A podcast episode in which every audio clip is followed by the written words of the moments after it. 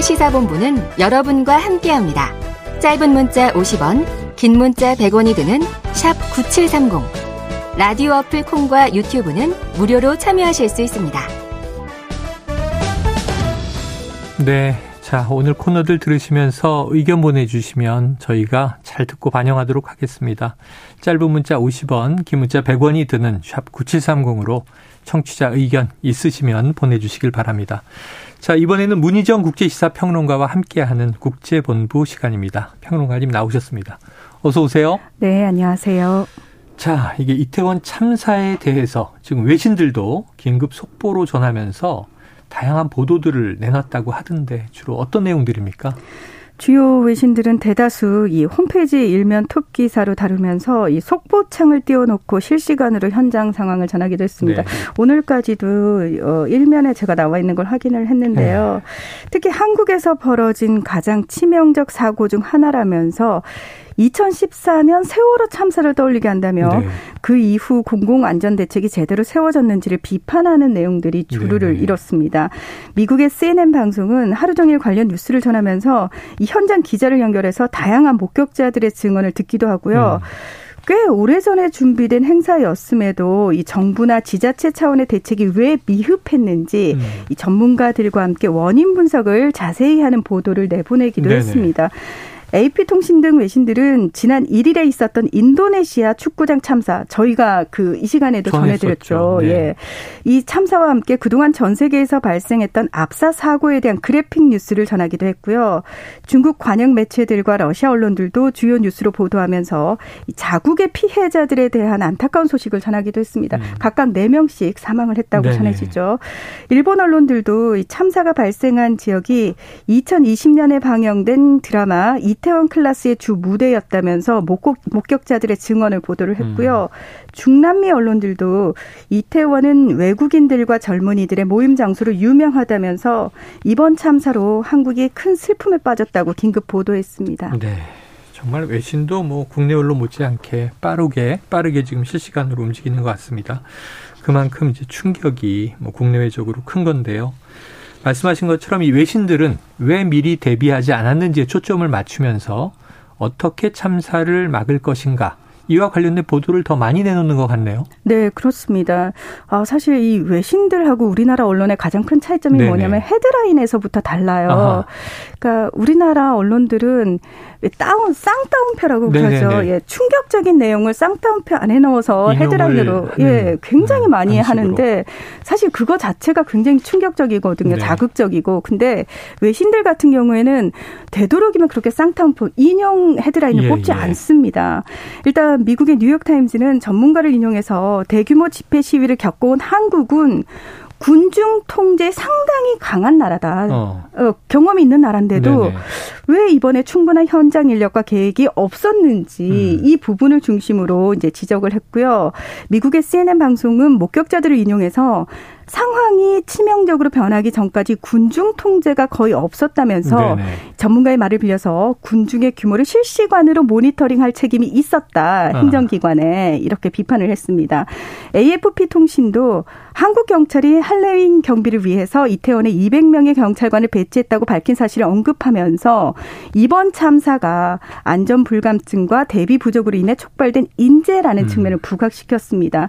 그리고 군중 시뮬레이션을 연구한 한 전문 전문가는 워싱턴 포스트와의 인터뷰에서 위험도가 높은 군중 밀집도를 예측하고 감지 방지하는 적절한 군중 관리 체계가 정립돼야 한다면서 이를 위한 군중 관리 기획과 훈련된 인력이 필요하다 이런 지적을 내놓기도 했습니다. 네. 자, 그렇다 상당히 비판적인데요. 그렇다면 네. 다른 나라에서는 좀 어떤 대비를 하고 있는지도 보도가 되고 있습니까? 그렇습니다. 일본 역시 헬로윈을 맞아서 젊은이들이 대규모 축제를 하는 것으로 유명한데요. 특히 도쿄 시부야에서는 DJ 디스크 자키 폴리스로 불리는 질서 유지 담당 경찰이 차량에 올라가지고 마이크를 잡고 사진 촬영 등을 위해서 걸음을 멈추는 사람이 있으면 서 있지 말고 계속 걸어 달라고 끊임없이 요청하는 등 안전 대책을 꼼꼼히 실행하고 있다고 네. 합니다.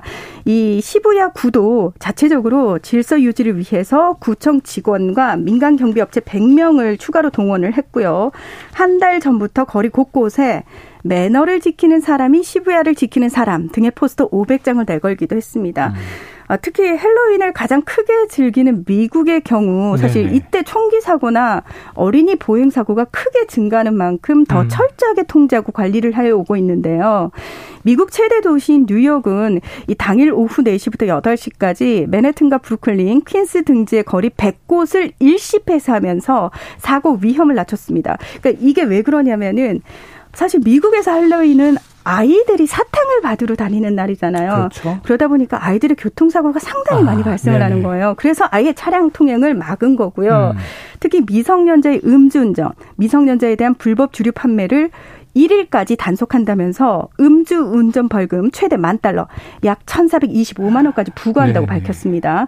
월스트리트 저널은 1980년대부터 학교 당국이 이 할로윈 행사를 제한하는 사례가 꾸준히 있었다면서 필라델피아 인근 그 여섯 개 초등학교가 지난 2년간 중단했던 할로윈 퍼레이드를 올해도 열지 않는다 이런 보도를 음. 내놨는데 사실은 이 할로윈을 즐기지 않는 가정이 소외되는 것과 또 학생들의 안전 보장 등을 이유로 워싱턴주의 시애틀과 버몬트주의 벌링턴 등지에서도 퍼레이드를 취소를 네. 했습니다. 네. 그리고 공유 숙박 플랫폼인 에어비앤비는 지난 6월에 이미 주변 사람들의 일상에 지장을 주는 파티와 행사를 영구적으로 금지한다고 밝힌 상태입니다. 네.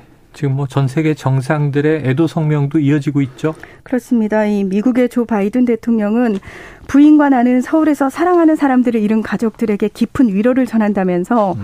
미국은 이 비극적인 시기에 한국과 함께할 것이라고 이렇게 얘기를 했습니다. 그 외에도 카멜라 해리스 부통령, 토니 블링컨 미 국무장관, 제이크 설리번 미 국가안보보좌관 등도 트위터를 통해서 애도와 함께 지원을 약속을 했습니다. 네. 또 리시 수낵 영국 총리, 올라프 숄츠 독일 총리, 에마뉴엘 마크롱 프랑스 대통령, 쥐스탱 트뤼도 캐나다 총리도 소셜 미디어를 통해서 애도와 함께 부상자들의 빠른 회복을 기원했습니다. 어, 특히 마크롱 대통령은 한국어로 이태원 참사에 서울 시민들과 한국 국민들께 위로의 말씀을 전합니다. 프랑스는 여러분 곁에 있습니다. 이렇게 음. 쓰기도 했습니다. 프란치스코 교황도 현지 시각으로 30일 바티칸 성 베드로 광장에서 열린 주일 기도 말미에 이태원 희생자들을 언급했고요. 안토니오 구스테우스 유엔 사무총장도 애도 성명을 발표했습니다. 네.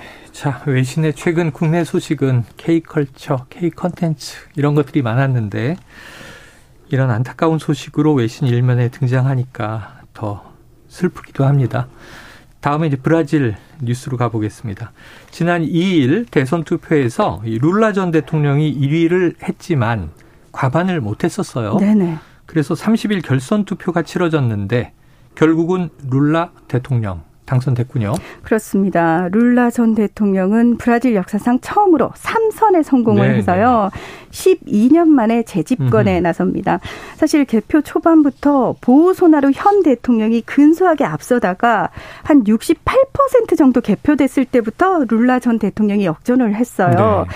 말씀하신 것처럼 지난 2일 치러진 1차 투표에서 룰라 전 대통령은 48.4%를 득표해서 음. 어, 보우소나루 대통령을 5.2%포인트 차로 이렇게 따돌렸는데 이번 결선에서는 차이가 더 좁혀져 가지고 네. 50.8%대 49.2% 초박빙의 승부였습니다. 이 결선 투표를 앞두고 여론조사에서도 사실 룰라 전 대통령이 5에서 7%포인트 앞서면서 우세를 보였거든요. 음. 자, 이번 선거가 특히 관심을 끈 이유는 첫째로 2003년부터 2010년까지 집권 이후 3선과 또 정계 복귀에 도전하는 77세의 룰라 전 대통령과 2019년부터 집권한 후 재선을 노리는 67세의 보우소나루 대통령 간의 전 현직 대결이었기 네네. 때문이고요. 자, 두 번째는 룰라 전 대통령의 복귀 여부에 따라서 중남미의 좌파 진보 정권의 물결, 일명 pink tide가 부활할 수 있기 때문입니다. 음. 이미 그 중남미에서는 멕시코, 아르헨티나, 볼리비아, 페루, 칠레, 온두라스, 콜롬비아에서 좌파 진보 정권이 들어서 있는 상태입니다. 네, 그런데요. 제 기억에는 이 보우소나루 대통령이 내가 진다면 불복하겠다. 네. 이렇게 얘기하지 않았어요? 맞습니다. 그러니까 지난해 7월부터 나 전자투표 방식 못 믿겠다. 네네. 이거 안 바꾸면은 내가 대선에서 패배하더라도 결과를 받아들이지 않을 수 있다. 이렇게 공공연하게 음. 주장을 해왔죠. 아직까지도 보우소나루 대통령의 패배 선언이 있은 건 아니에요. 근데 이제 측근들은 패배를 인정했다고 하는데 음. 지금 굉장히 조마조마한 거예요. 브라질 내에서도 그러네요. 왜냐하면은 그 지지자들과 보우소나루 대통령이 어떤 반응을 보일지 모르기 때문에 네네. 왜냐하면 남미의 트럼프라는 별명이 붙은 것처럼 아. 혹시라도 보우소나루 대통령이 도널드 트럼프 전 미국 대통령처럼 이건 부정선거다 어. 불복하는 그 혼란을 일으키지 않을까 굉장히 어, 조마조마하고요. 그러다 보니까 일찌감치 선거법원과 대법원이 투표 당일인 32일 대법관들과 대법원 보안을 강화할 계기라고 밝혔고 네. 그리고 12월 19일 선거 결과 인증 때까지 이 긴장감이 지속될 것으로 전망이 되고 있습니다. 그래요. 자, 선거를 도둑질 당했다. 이런 얘기를 트럼프 전 대통령이 했었죠. 그렇습니다. 자, 미국 소식도 하나 끝으로 알아보겠습니다. 낸시 펠로시 하원 의장의 집에 괴한이 침입했는데 그 의장의 남편이 둔기로 네. 피격을 당했습니까? 그렇습니다. 이 사건 발생 당시 펠로시 의장은 중간 선거 유세를 위해서 워싱턴 D.C.에 머물고 있었기 때문에 화를 네. 피할 수 있었는데요. 일단 두개골 골절 등의 부상을 당해서 수술 후 회복 중인 것으로 음. 알려졌습니다. 음. 용의자는 침입한 후에 여러 차례 낸시는 어디에 있느냐면서 펠로시 어. 의장을 찾았고 그녀가 집에 없다는 것을 확인하자 남편을 인질로 붙잡아 둘 계획이었습니다. 어허. 하지만 펠로시 의장의 남편이 기지를 발휘해서 욕실로 들어가서 경찰에 신고 전화를 하면서 경찰에 의해서 용의자는 체포가 됐는데요. 네. 일단 지금 조사 중에 있지만 정확한 범행 동기는 밝혀지지 않은 상황입니다. 근데 이 현지 언론에 따르면 이 40대 용의자가 굉장히 극우 극단주의 네, 네. 음모론을 좀 추정하는 사람이라고 합니다. 알겠습니다. 자, 여기까지 국제본부를 정리하겠습니다. 문희정 국제이사평론가 오늘 말씀 고맙습니다. 네, 고맙습니다. 예, 자 시사본부는 이태원 참사 희생자들의 명복을 다시 한번 빕니다. 그리고 아울러 유족의 슬픔에 깊은 위로를 전합니다. 오늘 준비한 내용 여기까지고요. 저는 내일 낮 12시 20분에 다시 찾아뵙겠습니다. 고맙습니다.